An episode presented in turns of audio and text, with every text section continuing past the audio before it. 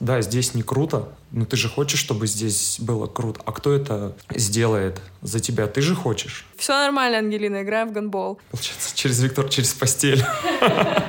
Антон, нам нужно прояснить принципиально важный момент. Это эксклюзив. Ты прямо озвучил философию этого подкаста. Я в него влюбился, и все, и не отпускает никак.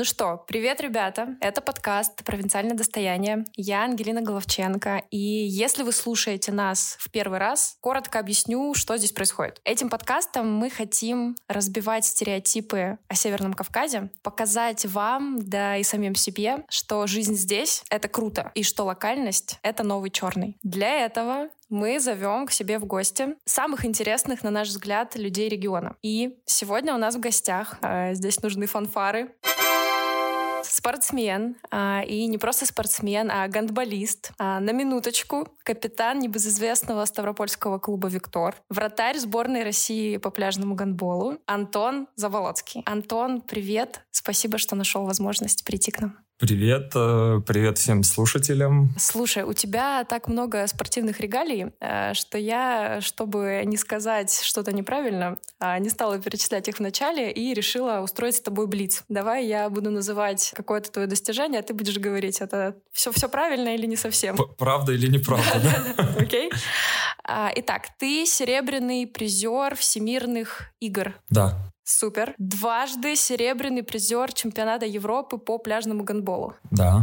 Обладатель титула «Лучший вратарь чемпионата Европы 2017». Да. Супер, я нигде не ошиблась. Уху, еще раз фанфары. А, если говорить про твою клубную карьеру, там еще больше всего. Поэтому я предлагаю остановиться на последнем, самом таком заметном, ярком достижении. Виктор в марте 2002 года впервые в своей истории стал обладателем Кубка России. То есть региональный клуб, который не был фаворитом, взял и сделал это. Расскажи, пожалуйста, как это было, про твои эмоции и почему, на твой взгляд, это стало возможным? Это вообще фантастическое событие.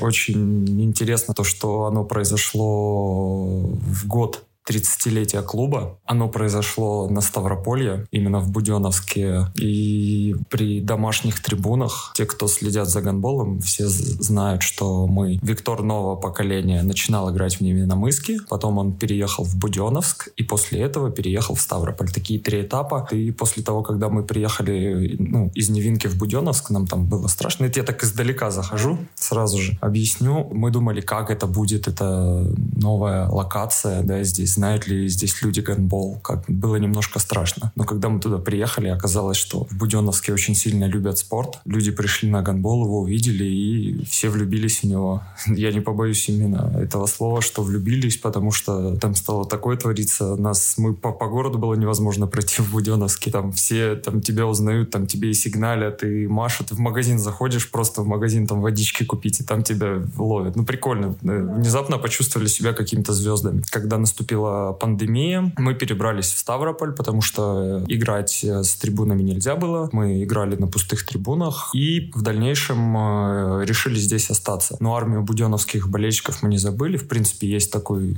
небезызвестный сектор А, который приезжает на каждый наш матч и на некоторые выездные, так как болеет буденовский зритель, не болеет никто. Ну, не в обиду, конечно, ни ставропольским, ни невиномысским. У каждых свой особый стиль. Вот, э, получается, сейчас если точно вспомнить по датам, в 2016 году мы попали в финал четырех Кубка России. Еще, еще тогда появилась идея у нашего руководства, что нужно провести его на Ставрополье. Ну, после 2016 года, когда мы попробовали играть в финале четырех. Очень сильно не везло с жеребием. На стадии 1-4 мы попадали там три раза подряд на чеховских медведей. Предыдущий сезон мы попадали на ЦСКА, и тяжело было добраться до финала четырех. А в этом году, в принципе, фортуна нам улыбнулась. Мы сыграли там в одной восьмой с Воронежем. Это команда высшей лиги. Ну, амбициозная, хорошая команда. Но не такой жесткий фаворит. Да, mm. ур- уровнем чуть-чуть слабее. Если ребята с Воронежа слышат, не обижайтесь, вы хорошая команда.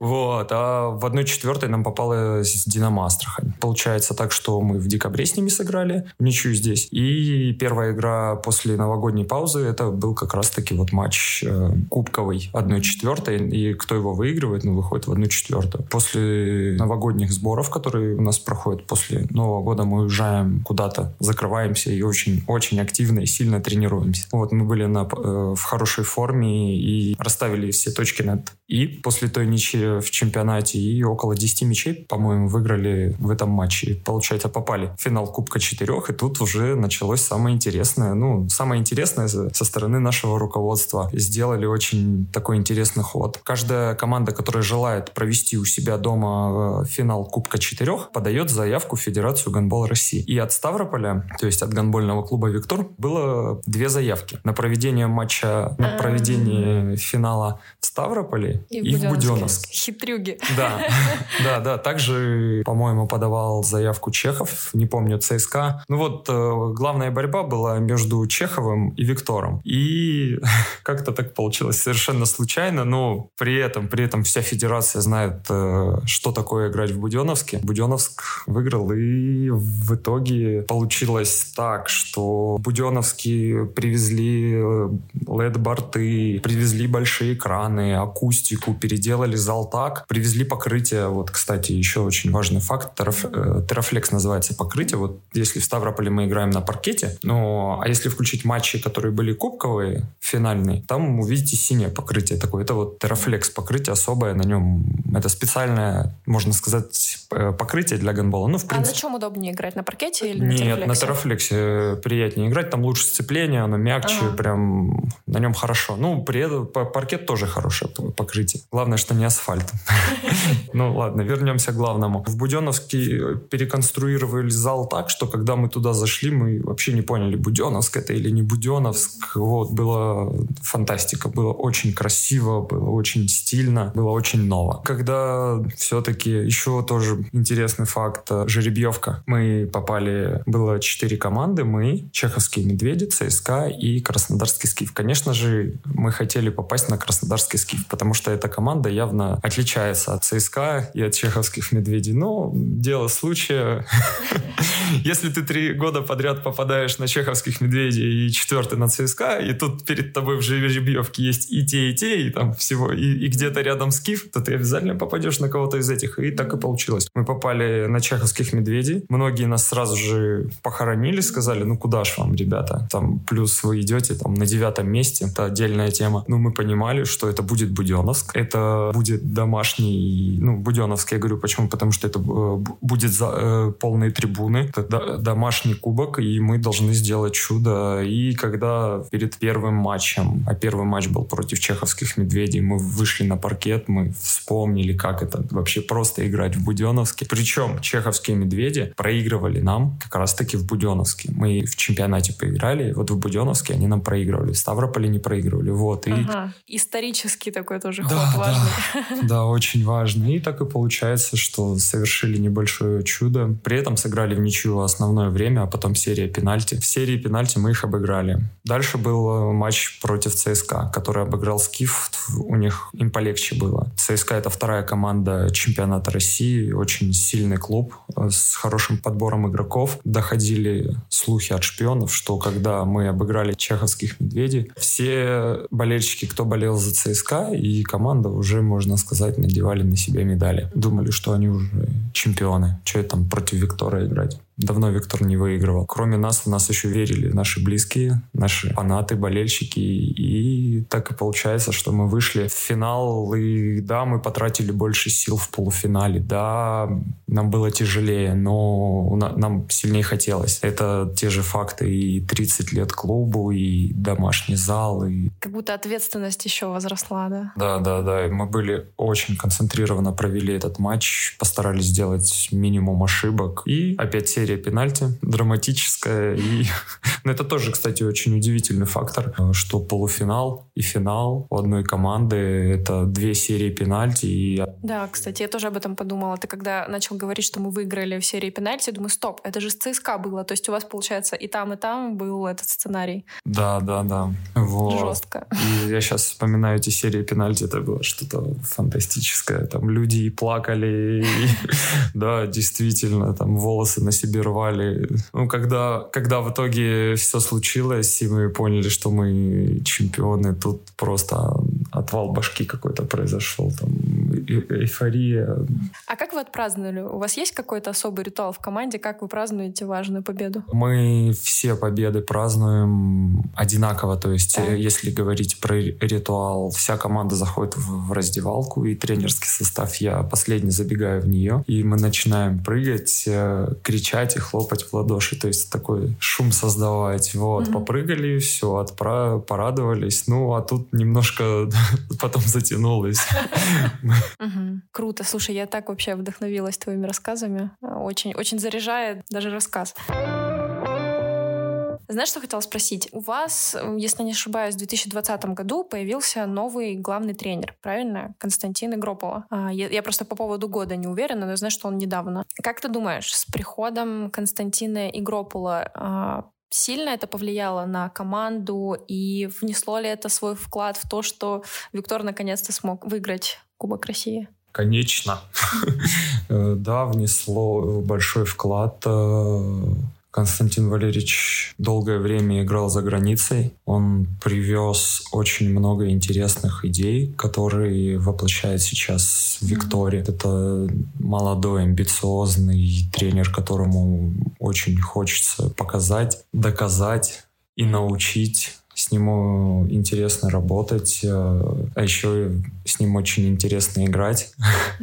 То есть э, те нововведения, которые пришли с ним Виктор, такого, в принципе, нет ни у кого в чемпионате. То есть очень много интересных фишек. А можешь привести пример какой-нибудь? Ну, я вот сейчас приведу там, ну, э, да, в принципе, я хотел сказать, приведу пример, да, кто-нибудь из соперников послушает. В общем, серьезные тайны я раскрывать не буду. Да, Скажу, что есть на поверхности. Это поменялись защитные схемы, у нас появилась новая защита, которую не играет никто в чемпионате. Я бы даже сказал, что эту защиту и в Европе не увидишь.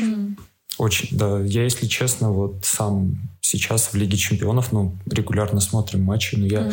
не видел такую защиту. Она у нас есть, она очень интересна. И многие команды обжигались от нее. Да не многие, в принципе, все, с кем мы играли, я прям уверенно могу сказать, mm. что все обжигались от, от этой защиты. Она интересная. Вот, ну, по нападению я что могу сказать? Я вратарь.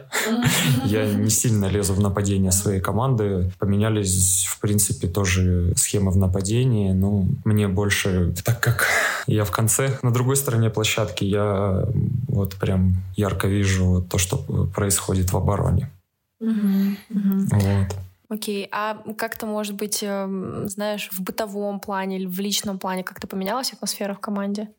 Э, да, поменялась. Наш новый главный тренер, он такой светлый, веселый человек, что он много шутит, много такого неформального общения, которое, ну, оно тоже как бы в меру, которое нравится, ну, многим ребятам. Но при этом вот сейчас, да, я хочу сказать, что мы вот говорим о Константине Валерьевиче, что столько всего нового принес. Ну, не хочется, чтобы все подумали, что там при Кленове, это mm-hmm. Сергей Александрович, бывший главный тренер, что была какая-то диспотия или что-то, с ним тоже было вполне комфортно, хорошо. Это отличный профессионал с большой буквы. Это тот человек, который поднимал как раз-таки Виктор, вот именно новое поколение, которое mm-hmm. пришло, там, очень давно заняло и четвертое место, и вот все-все-все, вот ту команду, в которую сейчас все, все любят. Mm-hmm. Mm-hmm. Ну да, не, само собой. Тут вопрос просто, знаешь, почему про Игрополу отдельный, потому что такой очень звездный наставник, да, а, и вот интересно, как это поменяло что-то. Да, очень. Вот хочу тоже рассказать э, про кубок немножко интересный такой факт. Как-то Константин Валерьевич рассказывал историю, когда он играл в клубе «Берлинские лисы». Э, этот э, клуб э, выиграл Кубок Германии. И это был их первый Кубок Германии. И ему, той команде, главный тренер сказал такие слова. Эта команда может еще выиграть много кубков, но вы сотворили историю вы выиграли для нее первый кубок. Вот. И когда он эту историю mm-hmm. рассказал, я такой задумался. Ничего себе. Значит, мы тоже можем, мы тоже сделаем. И я тоже к нему подходил и говорил, блин, мне эта история запала прям в душу. Давайте сделаем так же.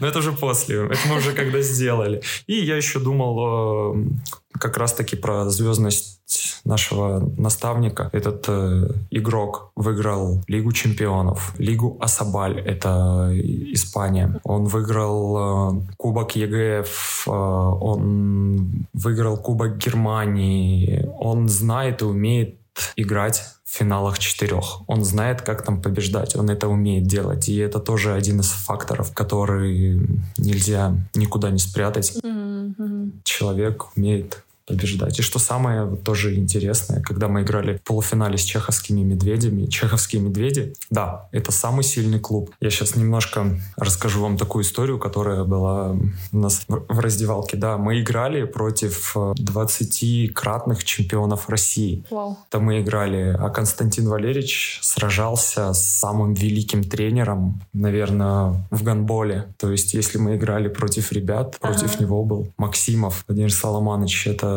легендарная личность. Он выиграл, по-моему, четыре Олимпиады. Как или три. Ну, блин, ладно, он вы... давайте так. Больше, чем одна. Он, он, нет, нет, нет, но он, по-моему, выиграл как тренер три Олимпиады, он выиграл как игрок Олимпиаду, он выигрывал все международные чемпионаты Европы как тренер и чемпионат мира. Ну, в общем, это легендарная личность. Вы представляете сражаться против такой глыбы?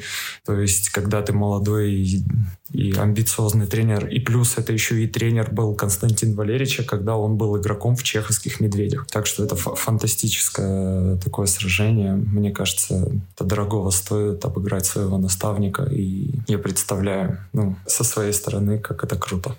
Да, это прям до мурашек. Слушай, вот, кстати, у тебя какая-то экстремальная лояльность к Виктору, потому что, насколько я знаю, ты с 2005 года в клубе, да? То есть, ну, уже очень много лет. А, я уверена, что у тебя были другие предложения, были другие варианты. Почему ты остался здесь и почему ты все время отдаешь свой выбор вот в пользу Виктора? А, да, это действительно так. Я люблю эту команду. Я играл в Виктории, когда еще, в принципе, ну, пришел молодым парнем, попал в состав. Мы были там на глубокой банке.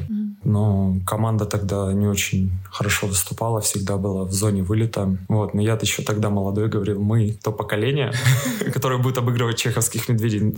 Надо мной смеялись все, смеялись все, и хотелось доказать, что мы это можем сделать. Эм, на тему, да, предложений было много. Ну, они поступают регулярно, они и сейчас поступают. Но самая есть такая тема, ну, она для меня очень щепетильна. Все всегда ищут э, место лучше. Все как бы спортсмены, ну, где-то лучше поеду туда. Вот. Но Виктор раньше был, ну, командой аутсайдером. Uh-huh, uh-huh. И, ну, никто никогда не пытается сделать, э, вот остаться и сделать, взять и, да, здесь не круто, но ты же хочешь, чтобы здесь было круто. А кто это сделает за тебя? Ты же хочешь. Вот, и у меня была такая мысль, и у многих ребят, что нужно поднимать Виктор. И когда пришел э, к управлению клуба Иван Фадеевич Фив, это тоже наш очень амбициозный начальник, вот, ему было очень интересно, ему и сейчас это очень интересно. Ему хотелось э, сделать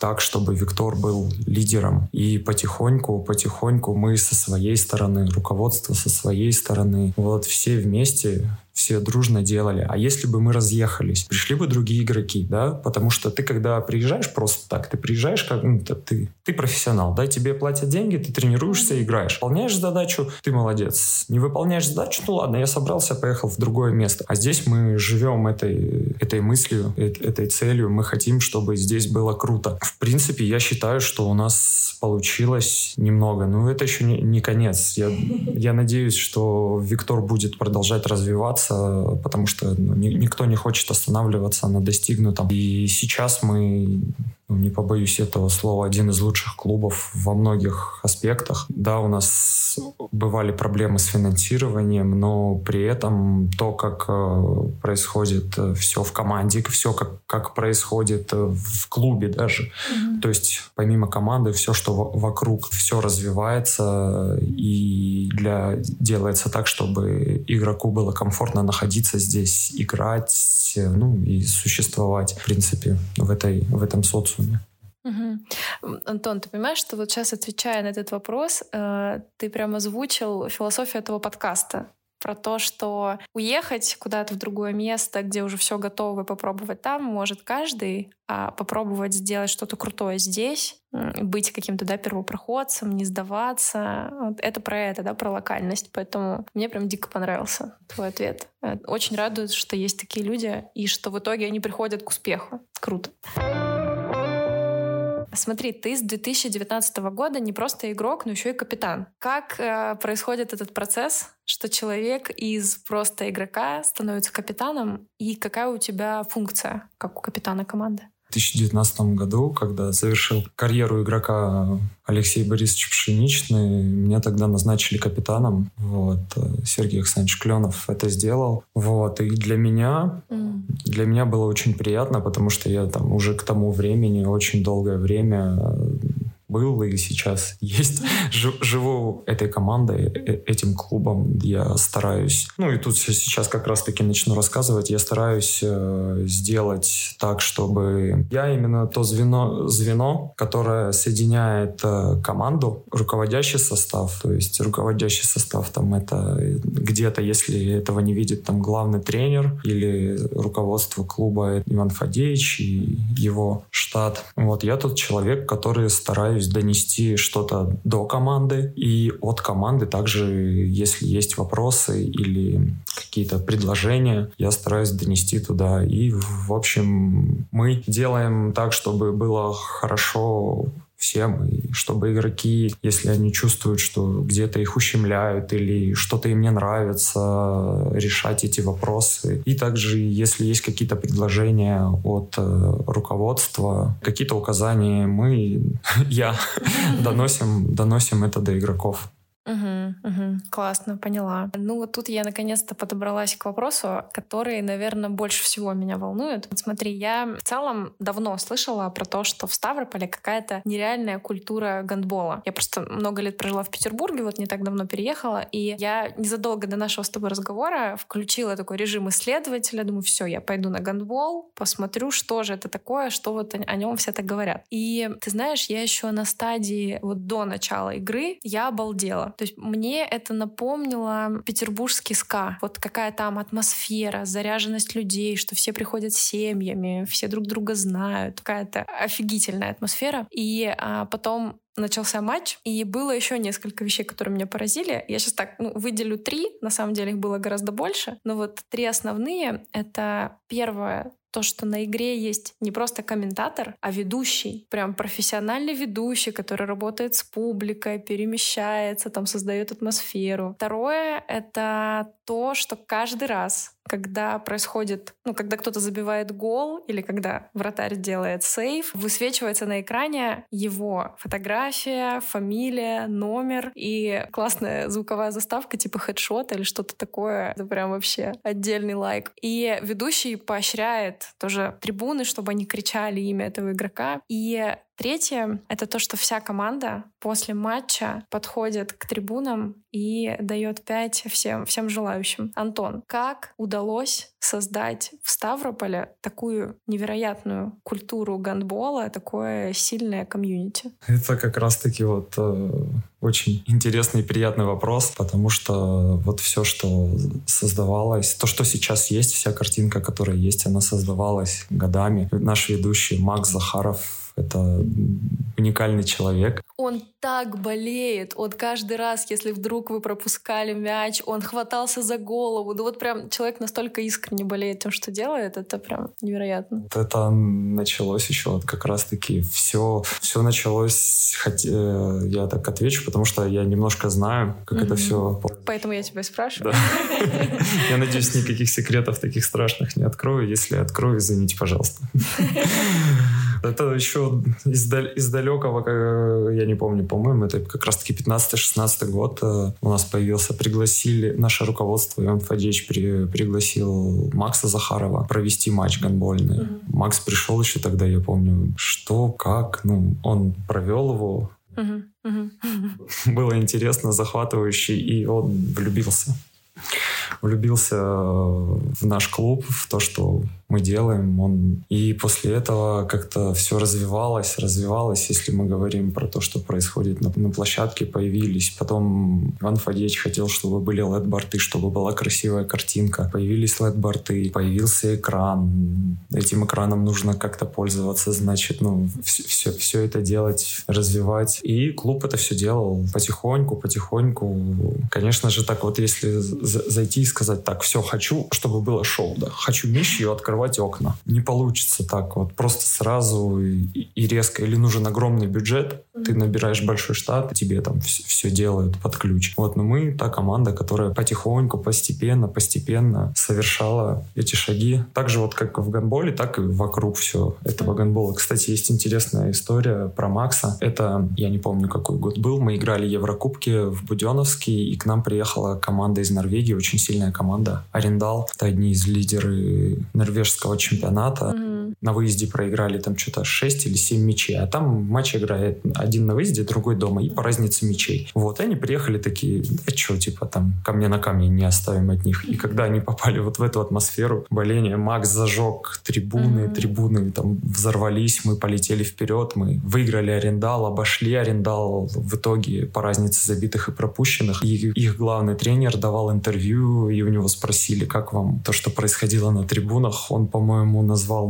Макса. Это, говорит, э, человек-вулкан. Он просто взрывал эти трибуны. Также вот еще наши социальные сети, они, ну, в гонбольном мире, я могу сказать, именно в российском гонбольном мире, они одни из самых крутых. Тут как раз Сергей Надеин, этот один из людей, который тоже живет нашим клубом. Он нам очень сильно помогает, он очень круто креативит. Эти факторы не могут, их нельзя никуда спрятать, и это очень круто. То есть нет ни одного человека, который работает в клубе и не любит свое дело. Все любят, живут и горят этим. Как может тогда получиться плохо, если все хотят сделать лучше? Слушай, здорово. Вот прям вот можно по пунктам разделить, да, секрет успеха. Первое — это то, что все влюблены в то, что делают, и получается, что по каждому направлению есть отдельный специалист. То есть ты понимаешь, что соцсетями занимается отдельный, да, человек, то есть это не как-то там, ну, как-нибудь будем вести. Это же тоже важно, да, это репутация команды, присутствие в соцсетях.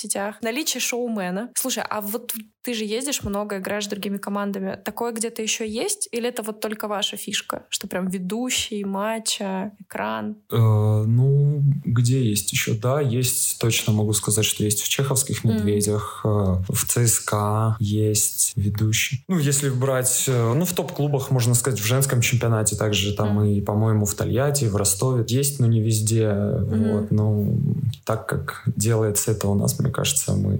Это, я не знаю, где еще можно посмотреть такое шоу, которое есть на гонболе в нашем городе. Те, кто слушает подкасты, ни разу не были на гонболе, обязательно приходите. Вы такого нигде Ой, не увидите. Очень советую. Это, угу. это эксклюзив. И я уверен, что всем понравится. У меня тоже, знаешь, был такой э, стереотип неправильный, что, ну, я же не болею за гандбол, я же вот там люблю баскетбол, футбол, ну, я, чё я пойду на гандбол, если я не шарю? Но это правда вообще про другое, это про то, что это атмосфера, шоу, ты заряжаешься этим. Мне кажется, я теперь тоже буду болеть и ходить на матч постоянно. Да, особенно сейчас, когда в кинотеатрах не так много фильмов. Да-да-да. Эм, альтернативный источник. Кто хочет драму, боевик, Триллер, да, все на гандбол. Слушай, кстати, а, ваш ведущий очень часто повторял фразу «Все нормально, играем в гандбол». Это у вас какой-то локальный мем или вот он просто так говорит? Что у меня было ощущение, что, знаешь, я теперь хочу эту фразу везде в жизни применять. Вот когда происходит что-то, когда ерунда, я себе говорю «Все нормально, Ангелина, играем в гандбол». Да, поменьше, вот, чтобы нервничали, не переживали, матч длинный, не опускать руки. Вот то, о чем ты как раз вот и говоришь, что все нормально, играем в гандбол, не останавливаемся. Каждый делает свое дело. Вы играете, вы болеете. Я вами руковожу, вас подбадриваю, работаем. Да, круто, круто. А как ты думаешь, вот как профессиональный спортсмен, чего не хватает глобально спорту в Ставрополе? Да, потому что, ну, мы смотрим, например, на футбольные матчи, на «Динамо», там всегда, не знаю, три человека, пустые трибуны, как-то нет интереса, нет комьюнити. Как тебе кажется, что можно сделать, чтобы и в других видах спорта стало, ну, хоть примерно так же круто, как в гандболе? Ну, тут я сейчас вот немножко о больном. А, не хватает, наверное, большого дома для игровых видов спорта. Это не хватает дворца спорта. Большого, красивого, как есть в, в многих городах, чтобы люди знали, что вот здесь всегда круто, здесь всегда интересно, чтобы здесь не происходило. Да, Виктор старается влюбить mm-hmm. не то чтобы в себя, а влюбить в спорт многих. Вот, ну, конечно же, непосредственно в гандбол.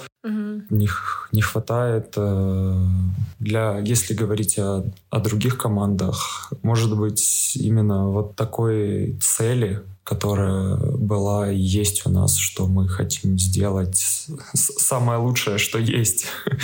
Ты, если все, ну, у нас будет дом, угу. где сделается все идеально, потому что сейчас, да, построили, спасибо большое, конечно, администрации города и края. Мы тренируемся сейчас э, в Юг-арене, арена, которая находится на территории училища Олимпийского резерва. Mm. Там построили легкоатлетический манеж, и рядом построили игровой зал. Там как раз-таки тренировались, вот и тренируются баскетболисты, баскетболистки, мы. Вот, и спасибо, что у нас появилась хорошая тренировочная площадка. В принципе, наш рост начался, когда вот э, уже такой глобальный, когда мы перешли на стандартную площадку. До этого мы тренировались в нашей спортшколе, откуда, mm-hmm. В принципе, и вырос Виктор. Это mm-hmm. зал-строитель, э, гандбольная школа. Там нестандартный зал, ну, для детского гандбола вполне, но когда там на площадке 14 мужиков, там как бы не, не развернешься. Вот хорошо, что вот тренировочная площадка есть, но хотелось бы большую арену, и тогда, мне кажется, в Ставрополе все будут знать, что вот эта махина, которую все будут видеть, что если висит какая-то вывеска, и прийти туда, то будет обязательно круто ты очень важную фразу сказал «большой дом для спорта». Мне кажется, тут даже важнее, знаешь, не то, что будет место с вывеской, а чтобы концептуально это было действительно так, да, чтобы создали такое пространство, где и сами спортсмены понимают, что это так, и люди извне. Ну, будем надеяться, да, что это да. случится. Я тоже очень надеюсь, что в ближайшее время это случится, и я застану это, потому что идут э, переговоры, есть слухи, что, возможно, в Ставрополе скоро начнется строительство именно такого зала. Угу. Круто, круто, будем держать кулачки ты вот уже упомянул несколько раз, и я тоже слышала об этом, что у Виктора был такой период турбулентности, да, были проблемы с финансированием. Сейчас вроде как все разрешилось, нашли спонсора. Расскажи, пожалуйста, об этом, как все сейчас, какие перспективы, какие, может, планы у вас на следующий сезон в связи со всем этим? А, планы у нас всегда самые амбициозные. Начну с планов. Э, перед нами всегда ставят э, самые высокие задачи, которых которые только можно поставить. Это финал четырех, это mm-hmm. медали. Конечно же, остались внутренний чемпионат и кубок на mm-hmm. следующий сезон. В планах усилить состав и за счет этого точечного усиления сделать более сильную команду. Ну, то есть сейчас есть финансовые возможности усилиться? Да, да, да. Эти усиления потихоньку уже подписали некоторых игроков я сейчас об этом не буду говорить, узнаете угу. из наших социальных сетей. Хорошо. Обязательно. Интрига.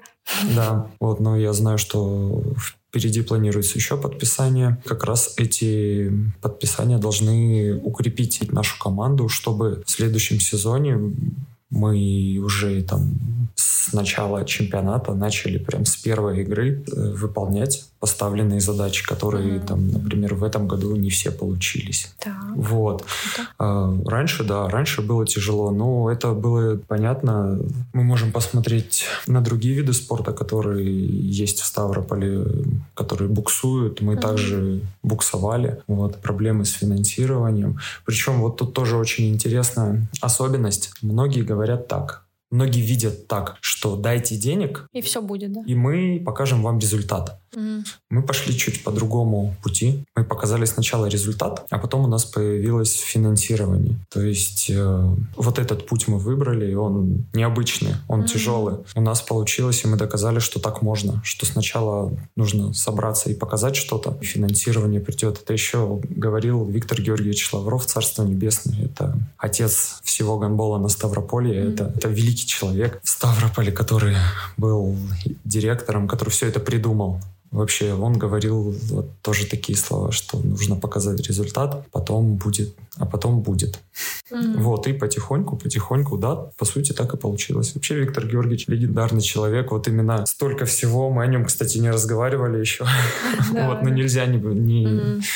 Я вот даже не знала о нем. Здорово, что ты вспомнил. Не, да. не упомянуть э, Виктора Георгиевича, потому что он, он основатель этого клуба. Это в честь него название? Э, нет, Виктор Тор э, история из далекого прошлого. Когда образовывался клуб Виктор, mm-hmm. хотели назвать, по-моему, Виктория. Но была mm-hmm. команда, возможно, я ошибаюсь, но в женском футболе mm-hmm. или в женском мини-футболе. Ну, в общем, где-то была команда Виктория. Решили не пресекаться. Вот, и решили назвать вот Виктор. Да, многие говорят, это вот Виктор Георгиевич в честь себя назвал. Но нет, это не так. Это история... Отлично. Развеиваем мифы. Да. Вот какой у нас полезный подкаст. Слушай, круто.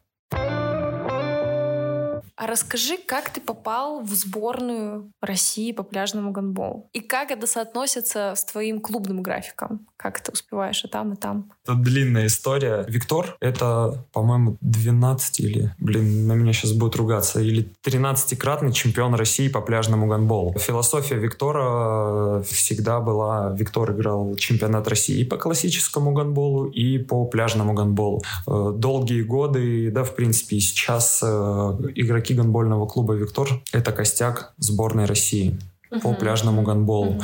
Вот, и когда я еще в детстве начинал заниматься, мы всегда играли и в пляжный гандбол, и в классический гандбол. Потом я попал в Виктор, на тот момент уже титулованную команду в пляжном гандболе, потому что старшие ребята, они мировые легенды, можно так mm-hmm. сказать, пляжного гандбола. Вот, и мне было интересно. Виктор Георгиевич всегда тоже, он можно сказать, топил за пляжку. Ему mm-hmm. это нравилось. Он помимо классического болел еще и пляжным гандболом. Хотелось играть на таком же уровне, как старшие товарищи. Мне понравилось. Да, многие знают. Знаешь, как получается? Приходят такие, ну, классики. Приходят mm-hmm. на пляж, да ну что это такое, что за фигня, песок, жара, блин, да нафиг он нужен, зачем в него играть? Все, не, не хочу, не буду, да, у нас было строго. Mm-hmm. Ты играешь и там, и там. Mm-hmm. И многие ребята меняли свое мнение, многим в итоге понравилось, а некоторые все-таки продолжали, что да ну, пляжка фигня, при этом у них хорошо получалось, и они брали титулы.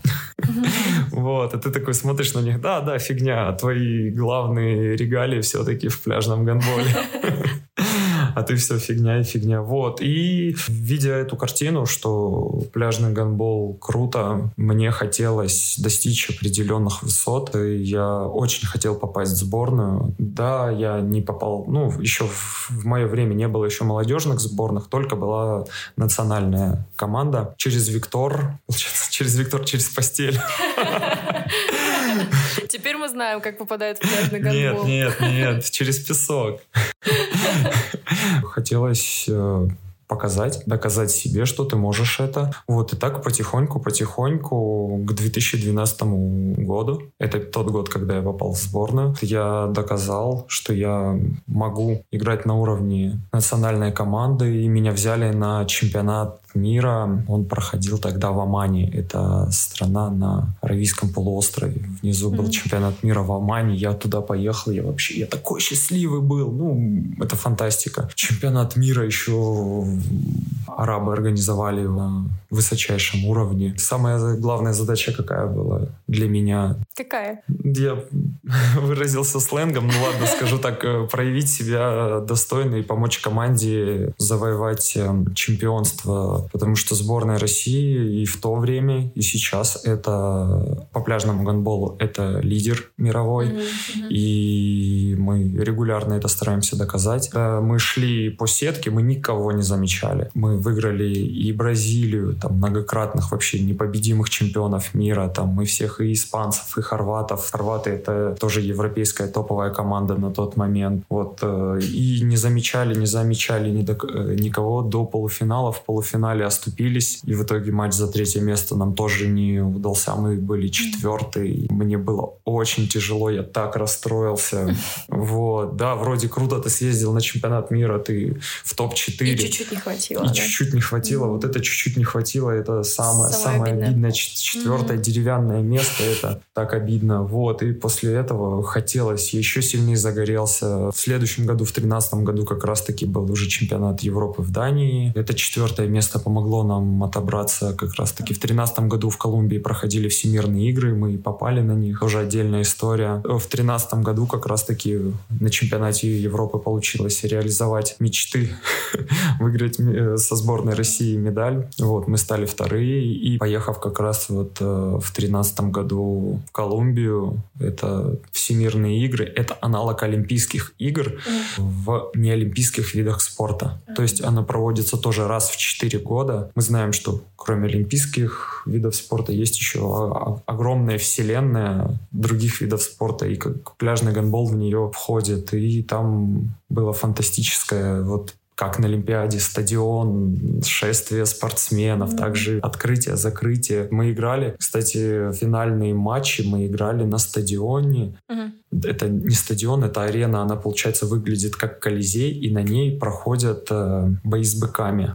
Корида? Корида проходит, там стадион для кориды, арена для кориды, там все вот эти, реально как в Колизее, просто бетонное огромное сооружение, где там чуть ли не на подстилочках все, ну, оно очень колоритно, и мы играли на таком стадионе, Ни, никогда не забуду, это было что-то фантастическое. Круто. А как у тебя сейчас получается совмещать игру в сборной и игру в Виктории? То есть ты, получается, в сборной только летом? Да, в сборной а. только летом. Спасибо руководству моей команды, которые отпускают меня, на когда приходит вызов в сборную. Также вот спасибо тренером сборной, потому что вызывают.